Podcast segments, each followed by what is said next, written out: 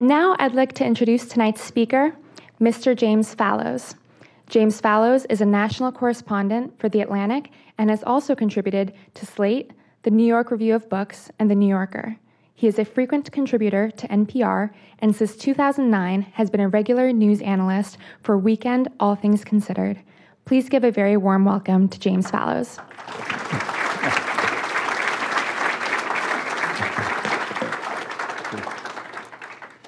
I'm going to do three main parts of discussion in the next few minutes before having questions. First, I'm going to explain why I wrote this kind of book.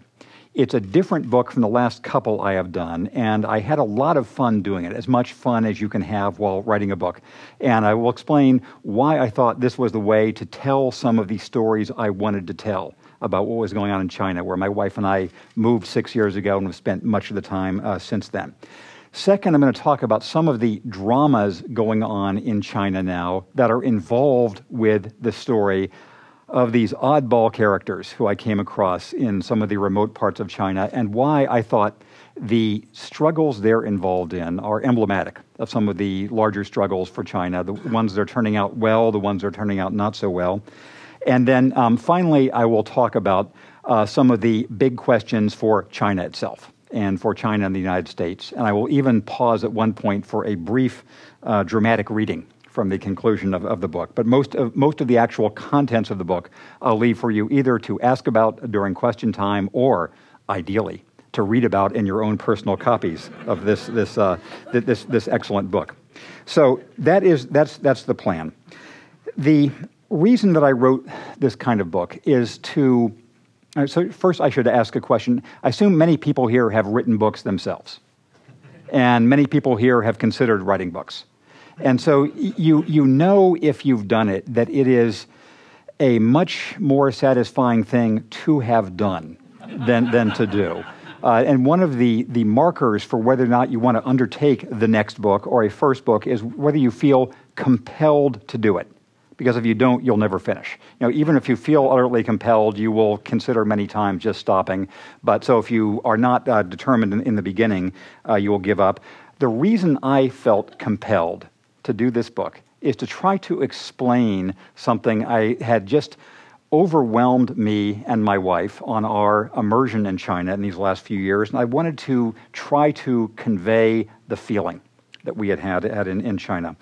Uh, we first had had our, our, first exposure to China back in the mid 1980s when we were living in Japan and traveling with our then young kids, including uh, uh, Tad Fallows, now the father of, of baby Jack, uh, to, around, around Asia. And we took them to China a couple of times. We got into China first in 1986 when we had to sort of cobble together a visa excuse to go there. My wife is a linguist. We became the American delegation to the World Esperanto League, having its convention in Beijing of all the times that our kids wanted to kill us, I think that was high on the list. Uh, but, but they felt a little bit better when they met the world's only native Esperanto speaker, which was this poor girl in New Zealand whose parents, uh, emigre Americans, had spoken only Esperanto at home, not English, not the English of their native language or the English of New Zealand. So our kids looked at us with a little less resentment after that. We saw China in those days, we'd gone back and forth, but because we hadn't really been of it uh, until we moved there in the in the mid uh, you know in mid in 2006. We wanted to be immersed and have some sense. And I remember as the months went on, having a lot of different impressions that I tried to convey in Atlantic articles that I did. I did uh, 15 or 20 Atlantic articles and a book called Postcards from Tomorrow Square. And the point I was trying to get across was how simultaneously everything was true about China. It was wonderful and it was terrible, and it was modern and it was backward, and it was rich and it was poor, and it was progressing and it was regressing, and it was free and it was controlled. And the, the sense of, of anything you might say finding validity someplace in this vast extent was something I could convey piece by piece through various, um, various articles, but it was hard to get it across as satisfyingly as I wanted to in any one, one uh, chunk. And as I thought about it, I realized there were two main approaches people took to trying to convey this wildness and, and breadth of China. And like consistent with what I was saying before, both of them are true, both of them are valid, both of them are necessary. One is the top down overview, macro uh, approach, the big book on whether where China is going, how its political system is evolving, is it friend or foe, et cetera. I've done some things like that myself. I've done pieces on how to understand the China US trade imbalance and how to understand the manufacturing economy and things like that. And this is important and valid to have some, some book whose point is here's the main way to think about X, whether it's the environment or whatever. But also, there's tremendous value to, especially in China, to the micro view of saying, here is a person, a story, an industry, a development, a, a challenge that, in its crystalline essence, really tells you something about the rest of, of the society. Um, my own wife's excellent book, Dreaming in Chinese, is one illustration of this. What you learn about China by learning the Chinese language and how that shows things differently. Another excellent book called Foreign Babes in Beijing uh, by a woman named Rachel DeWoskin is what she learned by becoming a soap opera star in China, kind of soap opera villainous was this young American woman, and she, uh, uh, she that that uh, you know she, she, drew lessons from that. Uh, John Pomfret's great book Chinese Lessons is also very valuable this way. His classmates from Nanjing U back in the 1980s and what became of them. So both of these were were valuable, and I thought that I had come across a micro picture that, in its way, was a, a lens on all the things that I thought were important and varied and worth trying to pay attention to in China. My mantra through everything I've tried to convey to people in the last uh, few years in my writing was to find a way to take China seriously without necessarily being afraid of it. And this is a hard thing for Americans to do. Usually, our motivation for taking Japan or the Soviet Union or even China seriously is they're going to take us over and therefore we have to learn about their way of industrialization or schooling or whatever. I am not in the China is going to take us over camp, as I can explain to you later on, but I am in the this really should be taken seriously camp because it's so interesting, because so much of what's happening in the world is driven there, because it will affect America, can affect it for good, might affect it for bad. And so I started seeing through my own personal uh, hobby and niche interest of aviation, a otherwise unpublicized development in China that I thought was a lens to tell a lot of the bigger story. And I'll give you just a couple illustrations of the kind of people I came across that made this story worth telling from my point of view. Uh, one was a man uh, whose family name is Xu, XU. Uh, he was he uh, left Shanghai uh, and I tell this story early in the book. He left Shanghai in the early 1990s with no money at all, with some education behind him, but no money. And he got to New York, and he was in desperate panic when he found that the taxi fare from JFK Airport to his dormitory, I think at Hofstra or someplace like that, was about $2 less than his entire possession of money. So he had $2 for the rest of his American life as a student. He got a job that night uh, you know, he got two jobs the next day. Over the next 25 years, he became very rich, of course. And he eventually went back to China a couple of years ago to head what's called the Western Returned Scholars Organization. Returned scholars are people like him who had gone to Western universities and, and, and come back. But the event that made most impression, the biggest impression on him when he was in the U.S. was he was fishing on Long Island Sound with some friends on a big fishing boat. One of the people had a big cast with the line, and on the backswing, a big grapple hook went into somebody else's eye. And so there was panic, there was bedlam, there was bloodshed, there was uh, you know terrible fear on the boat. The captain appeared to say, "Calm down, don't worry. I've called the Coast Guard. Their helicopter will be here in eight minutes or less." And Mr. Xu was saying, oh, this will never happen. But at 7 minutes, 45 seconds, the helicopter is descending, the man is picked up. He learns later on his eye is saved, his life is saved, everything is okay. And so Mr. Xu said, I know for sure that in my country this man will die. I, my dream for China is to bring helicopters so that if someone loses his eye on a fishing boat, you know, it will never be the same. He has lots of other things going on in his life, including hundreds of millions of tons of coal in Inner Mongolia, which are now his. But as part of the deal for giving that coal to him, the Inner Mongolian government uh, made him agree to build a helicopter factory in Inner Mongolia. So helicopters are being now pushed out by the uh, barrel load from Inner Mongolia for other Western returned scholars so that they can save, uh, they, they, can rescue people, do business. I met in, in uh, Changsha, the capital of Hunan province, famous for a giant golden statue of Mao Zedong. I met a man named Mr. Zhang who runs his own air conditioning company. He also is distinctive for having his own air force and for having a replica of the Palace of Versailles. He dreams of uh, making, making China a leader in green aviation. So he is now on the phone constantly with Al Gore and with people in Switzerland, trying to find ways to have green aviation be have its base in uh, in Changsha in his own uh, kind of company airport that is there near his, near his, his broad town. Uh, he had particular, uh, through him, I met somebody else, which was uh, very early in my, my time in China.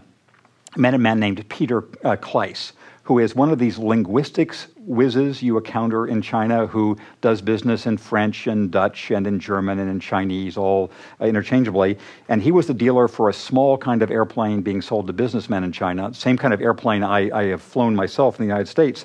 And I turned out to be the most experienced pilot of this kind of airplane in the entirety of China, which was a horrifying thought.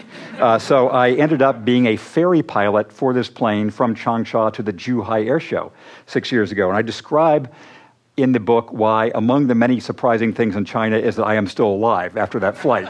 Uh, it, just to give you an example, any of you involved in aviation to get the plane going, we had to siphon gas out of an old Russian trainer that hadn't been flown in a long time and kind of, you know, suck on the tubes and get it into the, uh, the wing tanks. But it all, it, it all wor- worked out. I met a man in Xi'an who is the, the head of the so called Xi'an uh, Aviation Industrial Base, where 250,000 aviation workers work. They're making parts for Airbus, parts for Boeing, parts for Embraer, and trying to have their own enterprises. This man has in his office two statues, not of the Wright brothers. Uh, Mr. Zhang has a statue of the Wright brothers. Instead, one is a statue of Deng Xiaoping, because this man says if it weren't for Deng Xiaoping, uh, I would still be working in a rice paddy, and you know life would be different for me. The other is a statue of George Washington, saying George Washington could have been king, and he decided not to. Let this be an example to our people, etc. I, I have I to truncate a list that could go on for quite a while, I started meeting more and more wild characters. Chinese, American, European, Asian, these uh, poor, deluded people, uh, po- people who've been laid off by, by airlines in the United States and had become freight dogs in, in uh, remote areas of China and were uh, hauling these, these freight planes. They are so desperate for freight pilots in China that I got an offer to, to be one of them. And any of you with a pilot's license, this is, uh, can be the, the land for you. I met a man uh, who went to, to China as a representative of Boeing, stayed and essentially became Chinese because he believed that he could make the aviation system there, um, there safer. And finally, uh, when I was in China about a year ago, I went to the Hong Kong Air Show and I saw a Hawker business jet for about $23 million bought with a giant suitcase full of cash from a guy who was a businessman in, in southern China. There's no place he can fly the plane right now, but it is a nice thing to have. He had the money. And so, so, so point one is I ended up thinking there was a lot of drama to tell in this world. And in almost any area where you take the lid off today's China, you see tremendous activity, idealists and hucksters and real uh, people who, who are trying for the best. I'll mention one other. A wonderful man named Mr. Gao. He grew in, he was a Beijing guy. He went to Beijing Aviation University, is a sort of airport designer. He, the government sent him to the Haas School of Business in Berkeley for two years, which was great. And he was so touched by that. But in exchange, he had to do 10 years wherever they sent him, which ended up to be the equivalent of Scottsbluff, Nebraska, within China, where his dream is to set up an aerotropolis. And they've built something sort of like uh, DFW Airport in the middle of nowhere.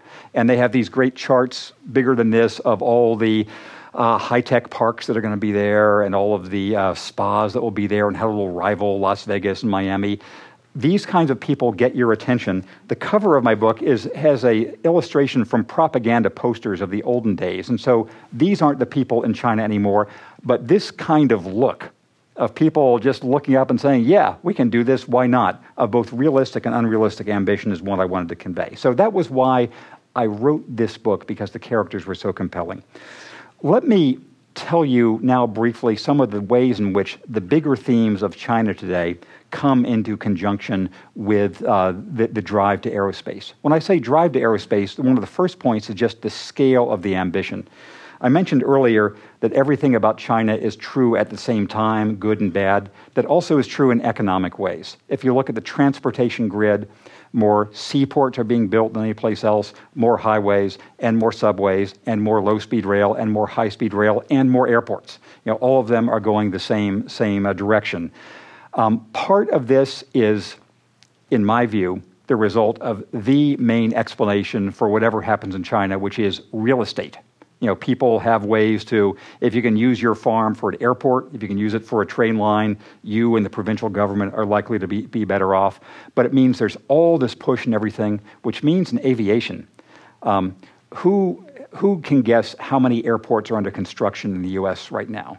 I think the answer is zero or one, it's some number in that scale. In Europe, it's about the same. I think Berlin's building a new airport. There are a hundred airports, you know, entire airports being built in China now, not counting the ones that are being refurbished. They start from a low base, but still, it's a tremendous uh, momentum. Uh, most of the planes that will be purchased in the world over the next 20 years, according to Boeing and Airbus, you know, disproportionate numbers will be there. Uh, the pilots, that's where the pilot training is. So just the scale is, is one thing here. It also relates to the model of the development, which is simultaneously high low on the Chinese scale. The high end is the central government. We care about aviation and aerospace according to our current 12th five year plan, which is taken very seriously, of course, but also it's at the bottom end. Every mayor, every provincial governor, every guy with a, a guy or woman with a dream. I say, with, a, with a, the woman, one of the most, one of the people who most made me regret I couldn't talk the publisher into pictures, but I will do this on our website, is a woman in southern in Zhuhai named uh, her family name is Chun, she is the Amelia Earhart, although still alive, of China, and she's made this into kind of a, uh, a Kardashian family career, where she has, you know, there's pictures of her and all these glamour shots. She is probably in her uh, early 40s. Her son is in a teen, her teens, and she always travels with her son so she can say, do you think I am his mother? Most people think I am his sister. And so the poor son is being admitted to Deerfield or someplace. So he's waiting to, to, to get out of, out of there. So you have the local boosting going on every place. Um, you have you have, of course, the export stakes, stakes that are involved here. Boeing is usually America's leading exporter. Aerospace is usually our largest net export uh, segment. Aerospace is an area of traditional domination. Most of the Chinese planners do not think this is a short term area of really being able to overtake Boeing or Airbus, but certainly they say this is one of the commanding heights industries they would like to be in, in, involved in. Uh, the role of the military is involved in a crucial and fascinating way in, in this, this Chinese project. Um, how many people here actually are pilots in the US? Some, so a significant number. You know that charts of airspace in the US, most of it you can go in. You know, there are areas, there are military zones, there are big city zones, there are restricted zones, but most of it you can go. In the Chinese charts, you're not allowed to see them as a foreigner to begin with because that's a, a, state secret. But if you could see them, as I have by paying a PLA guy, what you would see is that most of it is military, and there are little tiny um, snaking paths. That's why flights in China are so often delayed, why their scheduled time is so slow, because the military controls almost everything, and the air civilian authorities do not. And so, one of the fascinating uh, prisms of the main battle in China now between um, liberalizing economic forces and control forces is over airspace. The military wants to keep it the business people want to have more of it for themselves so they can have their jets, so they can have uh, more routes so that the things can go uh, more quickly. And that front changes every day. And if you want to see how the security forces are doing, the battle over airspace is one of the main arenas. There was a recent um, skirmish that led to a, a somewhat significant resolution where about a year ago, the military agreed that airspace up to 1,000 meters in China would be uncontrolled and people could use it. So about 3,000 feet. The problem is 1,000 meters above sea level, not above the ground. So, so for, the, for the coast of China, that's pretty good. As soon as you get inland, it, it becomes more, more troubling. Uh, the, The role of the environment is, is at the center of this. As I'm sure all of you know, the, the environmental situation in China is dire and, in my view, the main national crisis the country faces. At the same time, there are tremendous efforts in China to do something about it. So it's a race between how bad it is and how hard, hard they're, they're trying.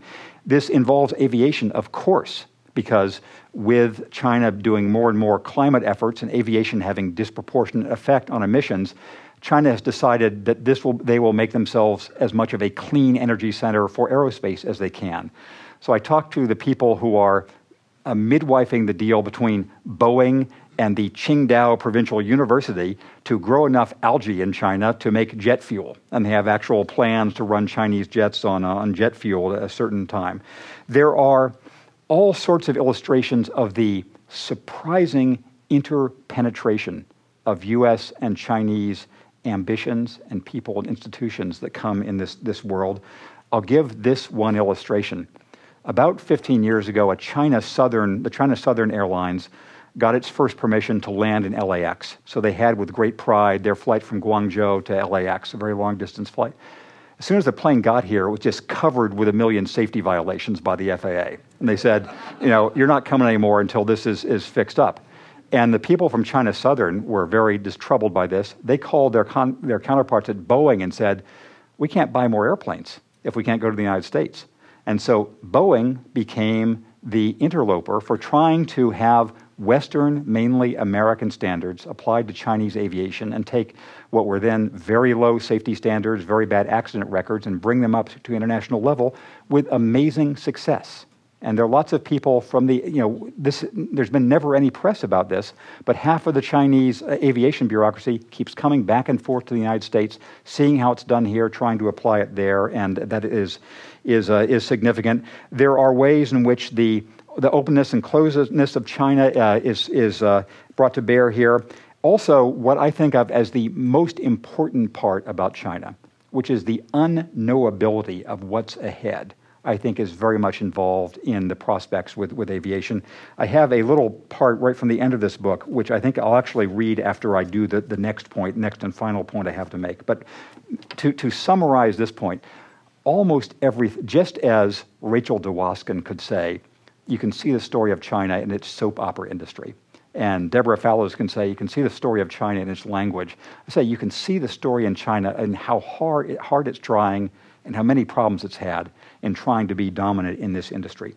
So, now my third point of the biggest scale questions about China and China and the US that we draw from this kind of, kind of examination it's been interesting to see the shift in news coverage of China over the last uh, four or five years in the United States. Five years ago, before the Olympics, the coverage was all sort of wide eyed and the Chinese can do anything. In the last year or so, it's been much more, I think, uh, sort of troubling about, uh, about political problems there, about turmoil, about some of the economic uh, setbacks.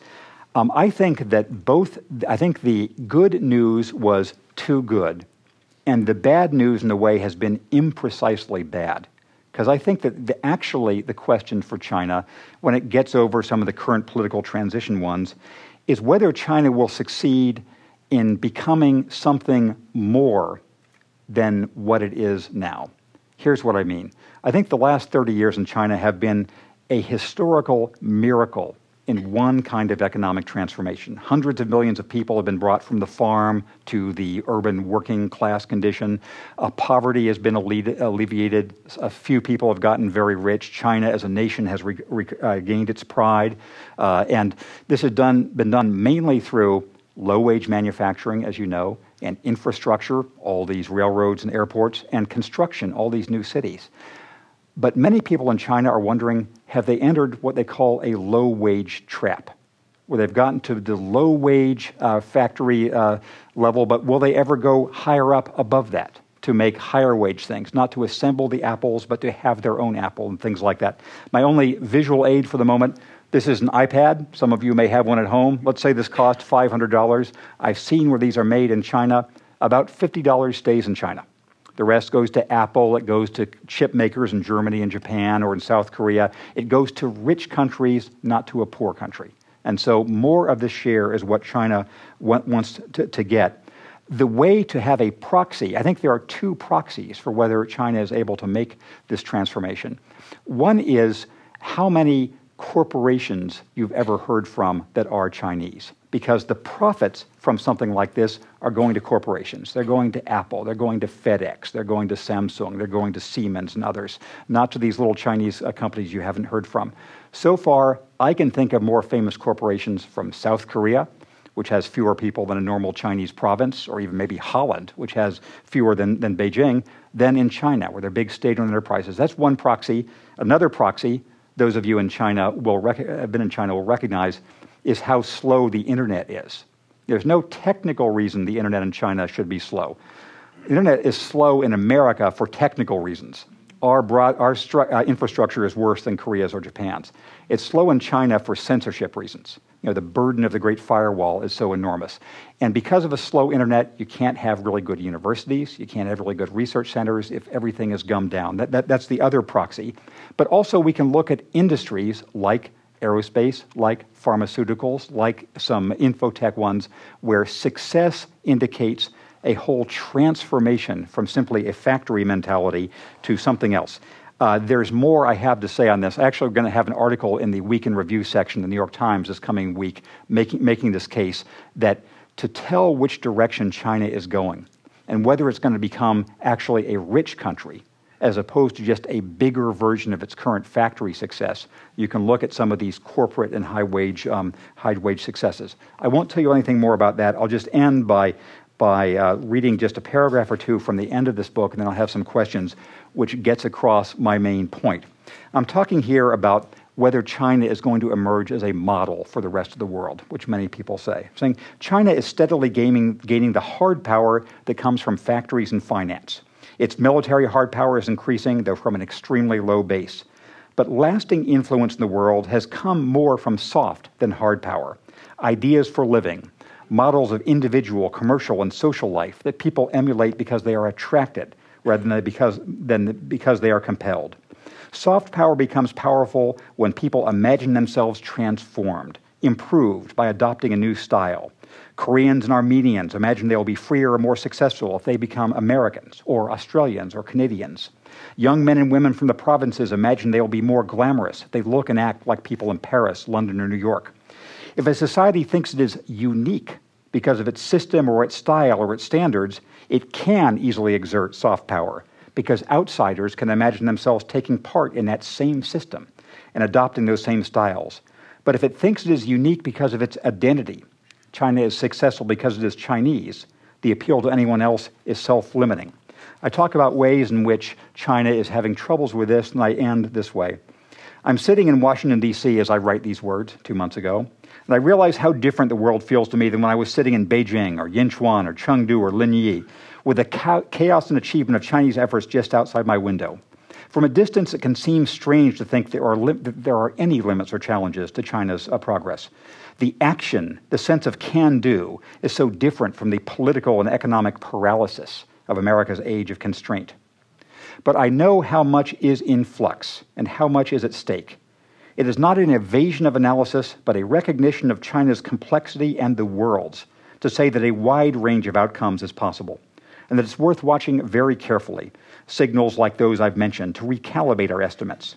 Nearly every day of these past six years, when watching the earth being scraped away for airports or highways, when seeing apartments put up within a week and the families who used to live in the knocked down uh, tenements sent scrambling to other parts of town, when seeing the beggars next to the Bentleys and the security agents watching students in the internet cafes, I thought to myself, how long can this go on? And nearly every day, when seeing these same sights, I've asked myself, what is this system not capable of? Anyone who says China is destined to succeed or to fail to open up or to close down either knows much more, th- much more than I do or much less. Anyone so sure is not willing to acknowledge the great unknowability of life in general and life for this quarter of mankind. That is my pitch. It's exciting there. I've tried to convey some of the excitement and why it's worth seeing where this unpredictable ride leads and ends. With that, I'll be happy to answer any questions. Thank you all for coming, and I really am grateful my question to you is: in the beginning, you said made a comment that you didn't think China was going to um, um, I'm not sure the word you use, eat our lunch here in the United States. And I, I, tend to agree with you, but I am curious to know what you think China's um, uh, position will be in relation to the United States in the coming generation or two. First, about the Chinese US competitive dynamic, and then about the relationship a generation from now. Um, I bow to no one in my concern about American political problems and, and fears of decline and things like that. But I, I think I, I, would, I would make two points about them. One is almost everything that's wrong with America would be just as wrong if China didn't exist. Uh, in my view, China is in no significant degree uh, responsible for anything that's, that's either good or particularly bad about the, the United States. Um, second, what struck me after living in China, and I've spent a fair amount of my time outside the US now, is that the United States is probably in economically better shape than it thinks and politically worse shape than it thinks. Economically better in that while polarization is our great problem, the raw power of the US economy is still quite impressive. And I think I would use California as an example for this. Northern California has all of its tech strength, Southern California has all of its soft power and other strengths too. The government in California is in terrible shape, but the economy still is able to attract talented people from around the world. I think something similar is true for the U.S. economy. So I think the problem, but and politically, I think the U.S. is in worse shape than it thinks in this way. We like to complain about our political system and yet still think it's the best. I'm not sure it's the best. I, I, think that the U.S. Senate has become an objective harm to the national well being. It would never be designed this way if people were starting with current situations. And so, just as California has shown that a government can really become uh, dangerously dysfunctional, so too in the U.S. On the relationship between China and the, and the U.S., it has been, number one, striking that the most constant part of U.S. policy, foreign policy in the last 30 plus years has been towards China where it's been simultaneously number one, we'd rather work with them than against them in a new Cold War. Number two, we think their rise is on balance good rather than bad. But number three, we really disagree with them on a lot of things and will disagree in the long run. Uh, so I think that it's to the credit of politicians on both sides that what could have been a very dangerous relationship has been more or less kept stable. I think it is plausible that we'll have between the two countries sort of a continued relationship. The other part of that is that China, both Chinese people and Chinese leaders, are much more concerned about their own problems than any of ours. I don't think you know, there are many Chinese officials who spend one minute a day thinking, how can we overtake the United States? It's more, how can we deal with this protest in Qinghai and how can we get rid of the water table damage and, and things like that? What can I do with real estate? So I think that there is not the head to head relationship that many people would fear. And I think it's conceivable uh, that this could go on and it's a forum for, for a while.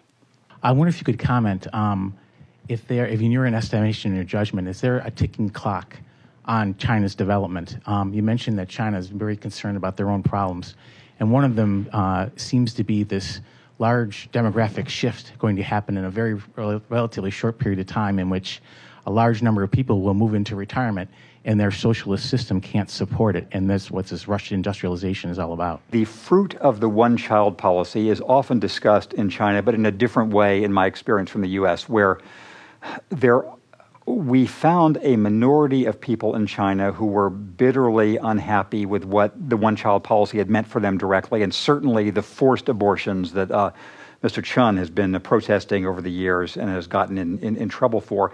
But in general, most people in China, in my, view, in my experience, said the forced child policy, uh, the one child policy was tough medicine, but it was worth worse it was the disease it cured was worse. You know, the cure was in fact better than the disease because the disease of overpopulation was something that most people recognized as a genuine burden for the, the country. And so, if you assume that there are many ripple effects of, of having such a smaller uh, young cohort, which include personality changes, different male female dynamics, but mainly this retirement one. I think people recognize it as a problem, but a problem that's better than the other problem of having just a steadily growing population. The reason it's not as bad for China to have this distortion compared with the US is that even in the last 30 years, when living standards have gone up so, so fast, the Chinese public in all forums consumes only about one half of the Chinese GDP The rest, in a historically unprecedented form, is invested either in Chinese infrastructure or, or overseas in the form of uh, a T notes and the rest. So they have reserves to draw on. But, but there, I think, the, I would think of the ticking clock as the demographic one as, as being one of about 16 different clocks that are ticking. And so, uh, you know, they just have to keep things going because so many things are threatening to fly apart. And the whack a mole image you can have, the bicycle image you can have, the whitewater rafting image you can have, where there's one boulder after another. Uh, th- their government has to be very, it's both very stolid and very agile in certain ways. But this is one of their problems. I wonder where you see the technology side of it going, the higher tech, uh, uh, for example, the space side of aerospace and semiconductors. Clearly, they've got the ability to produce semiconductors. They do it for a lot of the world, but the higher scale integrated circuits creating and then being able to invent and create uh, right. more sophisticated products. The invention side, I imagine right. on one side, the military is, is a, a major driving force. Is their controlled economy an advantage in that area? We recognize the huge capacity of the Chinese system with the right integration for the outside world for even very precise manufacturing. Again, if you have an iPad, it was made in China, and that's uh, and most most of the world electronics are now. So production can be done in various very precise ways. Um, large scale national projects can also be carried out.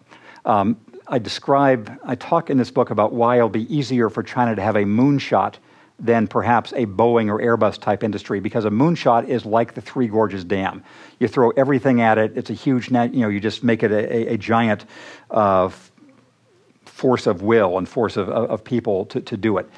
The question is the higher level, both sheer scientific leadership and high value industries. And there's tremendous concern among Chinese leaders on both those, those fronts. Here would be the if you take universities as a proxy for success in both these fields, China has built universities faster than anybody else. When I was a kid at Redlands High School, there was one year when I think both UC Irvine and UC Santa Cruz opened, or so there were two branches, two entire branches that opened in the same year. That kind of scale of construction is, is going on there, but it's still the case that the research output of Chinese universities is heavily sort of plagiarized or not cited and other, other or, or, or, suspect. It's still the case that Chinese, ethnic Chinese people and Chinese citizens have won all the leading scientific pri- prizes, but only after they've left. And, and it's, uh, there is a sense that to make univers- the question of whether you could have universities that people will be attracted to with controlled press, slow internet, bad pollution, all the rest that you know people like to come to California, even Cambridge, Mass. But they're they're it's more of a sort of challenge to go to Tianjin or or Beijing. So I think that that the question you ask is one they're trying to answer, and for the the moment there are more disappointments than successes on that front. And the real question is, can they succeed there with anything like the China of today? Uh, the uh, final line here.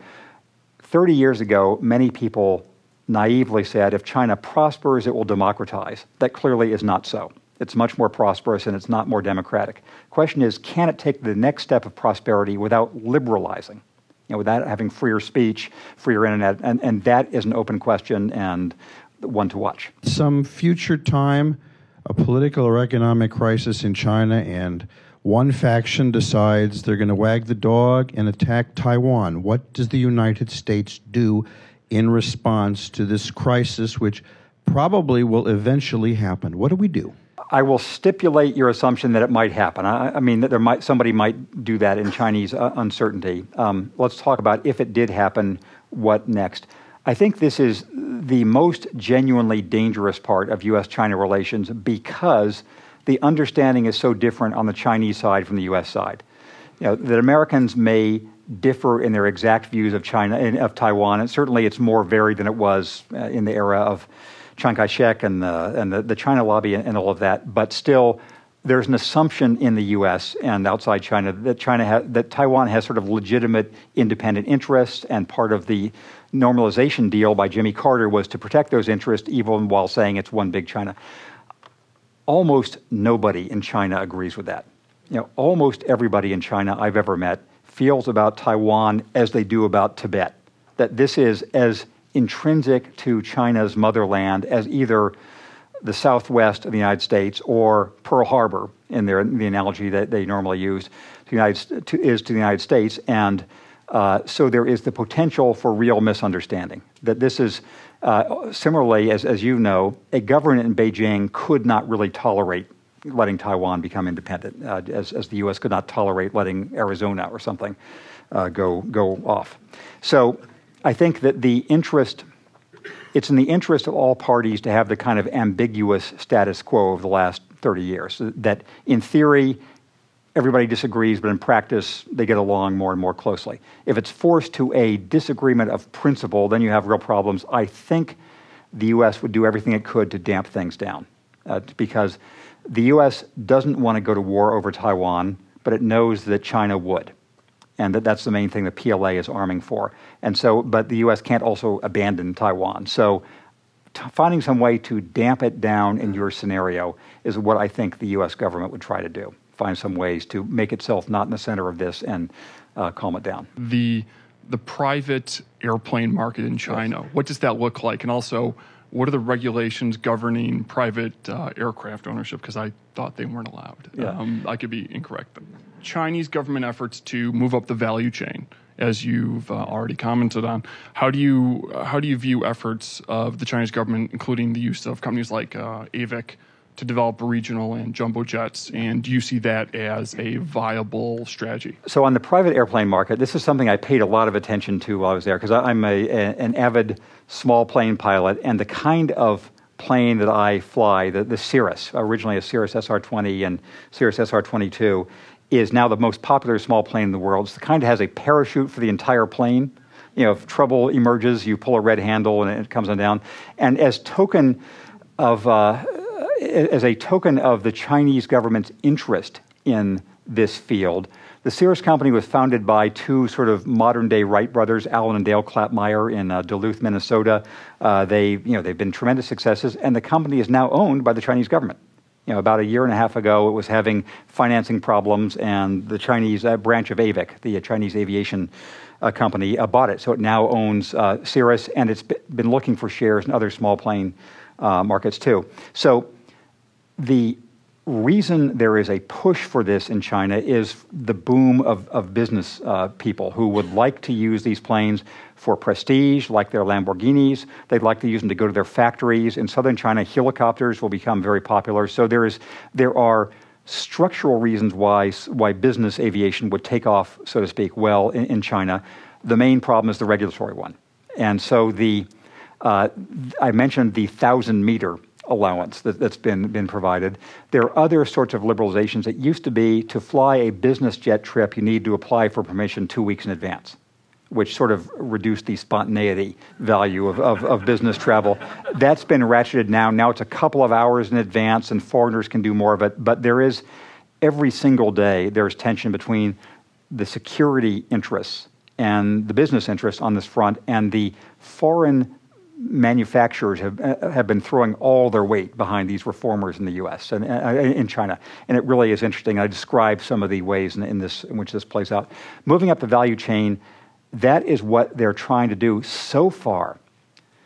The big aviation projects for China, their their 919 plane and the uh, regional jet, have so far they've been mainly stealth export vehicles for GE with its engines and Honeywell with its avionics and, and everybody else with, with, with brake systems. The, I think the Chinese authorities know that. And the question is uh, can they find a way to learn quickly enough from these, uh, these foreign products? And, and that is, that's the battle that, that is, is going on, and, and we, don't, we don't know. One other point about this if you went to the Shanghai, did anybody go to the Shanghai Expo? Or any of the uh, any of the the uh, air shows that happen in uh, in and around China, the enthusiasm for these new Chinese planes reminds me of sort of 1950s or 1960s Tomorrowland type displays in the U.S. They have these movies of a Chinese-made plane girdling the earth and and Chinese passengers, you know, b- being able to fly in their own product, and that is kind of touching. I mean, and, and, and realizes things we have lost, but uh, whether they'll do it is to be seen they're trying hard. And I'll give you more specifics later on.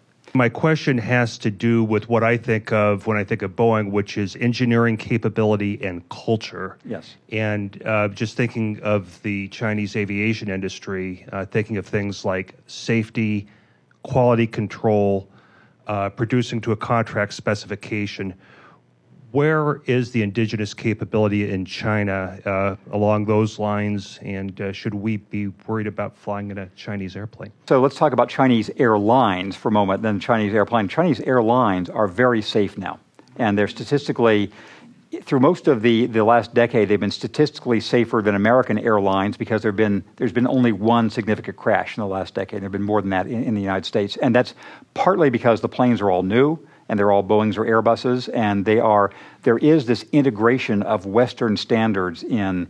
Uh, in inspections and all that. So that, that, that has really been incorporated. For Chinese airplanes, I think the example of Russia and the former Soviet Union is on their mind in many, many ways. You know, politically, the Chinese leaders don't want to break up as the Soviet Union did, but also in terms of engineering. They recognize the Soviet military led uh, aerospace establishment is not a successful model for them. Of course, there was a terrible crash a couple of days ago, and that I think the Chinese authorities recognize they have to they have to err on the side of super safety, super caution, super slow learning of this this culture.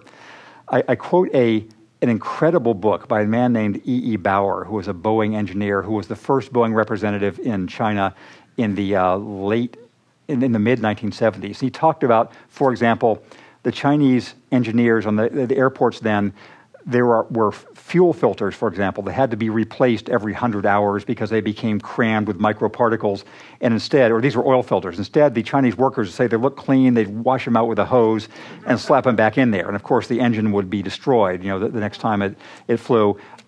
There is clear awareness that this is the cultural change to, to be, be made. I think the integration that is Boeing's actual core competency is going to be the hardest one for the Chinese aerospace establishment to rise to, to imitate. It'll take them a long time anyway to have a track record of safe airplanes so people can say, well, they've been flying for 20 years, we know they're safe. So uh, before that, they're going to be selling it to regional Chinese airlines and to Air Laos, you know, Air Burma, Air Sudan, you know, th- those sorts of, of customers. But they, they recognize that this is a an all or nothing proposition if, it, if it's ever unsafe. But similarly, you know, making iPads is unsafe for the workers, but the iPads themselves are of high quality. And, and so I think that, that they, they recognize that the, the, there has to be the same quality standard for airplanes as there is of iPads. I'm reluctant to bring up uh, the uh, possibility of uh, discussing India, yeah. another parallel uh, universe, uh, but they have similar um, potential, similar uh, polit- well, not politics, but similar um, uh, science and, and technology. How, how would you see India uh, in a clash or at least um, um, uh, being in competition yeah. with them? So I know much less about India than I do about China. I've been there a couple of times, but I don't, I don't, what I'm saying is, the impression of a guy who's been there a couple of times and has read about it as opposed to more than that. The first the weakness of China uh, of India compared with China is the effect of its modernization. We recognize in the US that globalization has unfortunately skewed the income distribution in the US. We're trying to cope with that. In China, globalization has been the great engine of equality in China. I mean, it is creating these, these billionaires, and China is becoming a very Gini coefficient unequal place. But before that, you have several hundred million people who were peasants and now are urban factory workers. And that is something, and that didn't work for India because the globalized part of China's economy is what non school graduates, factory workers can take part in. The globalized part of India's economy is the software outsourcing houses. So you have a couple of million Indians who have prospered a lot from that integration, a couple hundred million Chinese who have prospered from it. On the other, the strength of India, apart from whatever greater resiliency democracy has, is in the same, India is more likely to have leading edge research uh, breakthroughs, high value corporations, and the rest because its, its universities are better. The chaos of its press and its, and its uh, expressions, like the chaos here, which is part of a, a freer society. So I think so far, the Chinese model has been more effective. the greater effect of the Indian model may become more evident now, but it, but it doesn't it doesn't enrich hundreds of millions in the same way, and that's all I got on India. uh, my question is: um, Is China uniquely unknowable? If so, why? And as compared to what? For instance, yeah. do we know the future of the EU, the US? If so, why? And also, what yeah. do you mean by uh, the unpredictability of China? Do you yeah. apply? Do you imply um, the instability of China? Of course, things are unknown. Of course, everything in life is is unknowable. I mean, to be serious for a moment. On Monday night, uh, a week ago tonight, I was having dinner with a man named Peter David of The Economist magazine. Two days later, he was killed in a car crash. You know, just uh, we don't know what's going to happen to us tomorrow. Uh, and, it's, um, life is unknowable for societies or for individuals.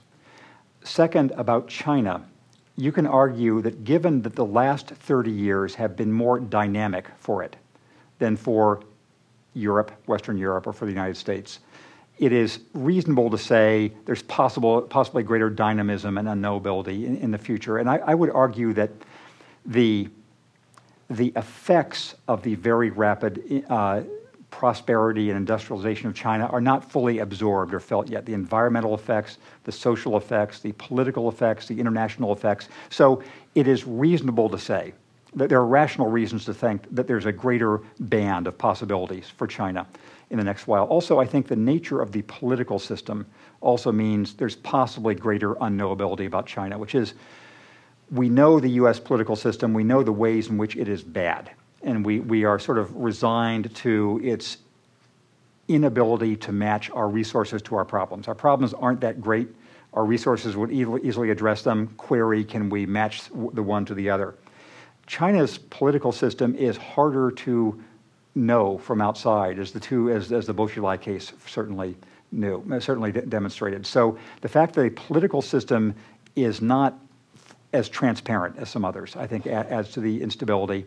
So I'm not talking about upheaval, tumult. I think there is a strong desire by both most Chinese people and by the Chinese leaders to not have a time of real upheaval, since in recent Chinese memory that's been so painful for the country. The country.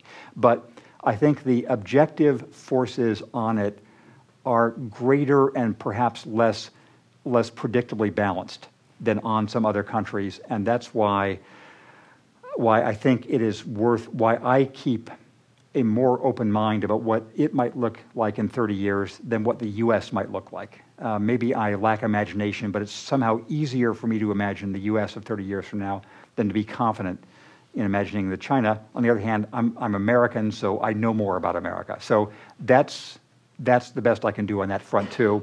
I also like to thank Rand, thank Zocalo, and thank all of you. It's a real honor to be here on the first appearance of my uh, Gala book tour, so thanks for getting me off to this start.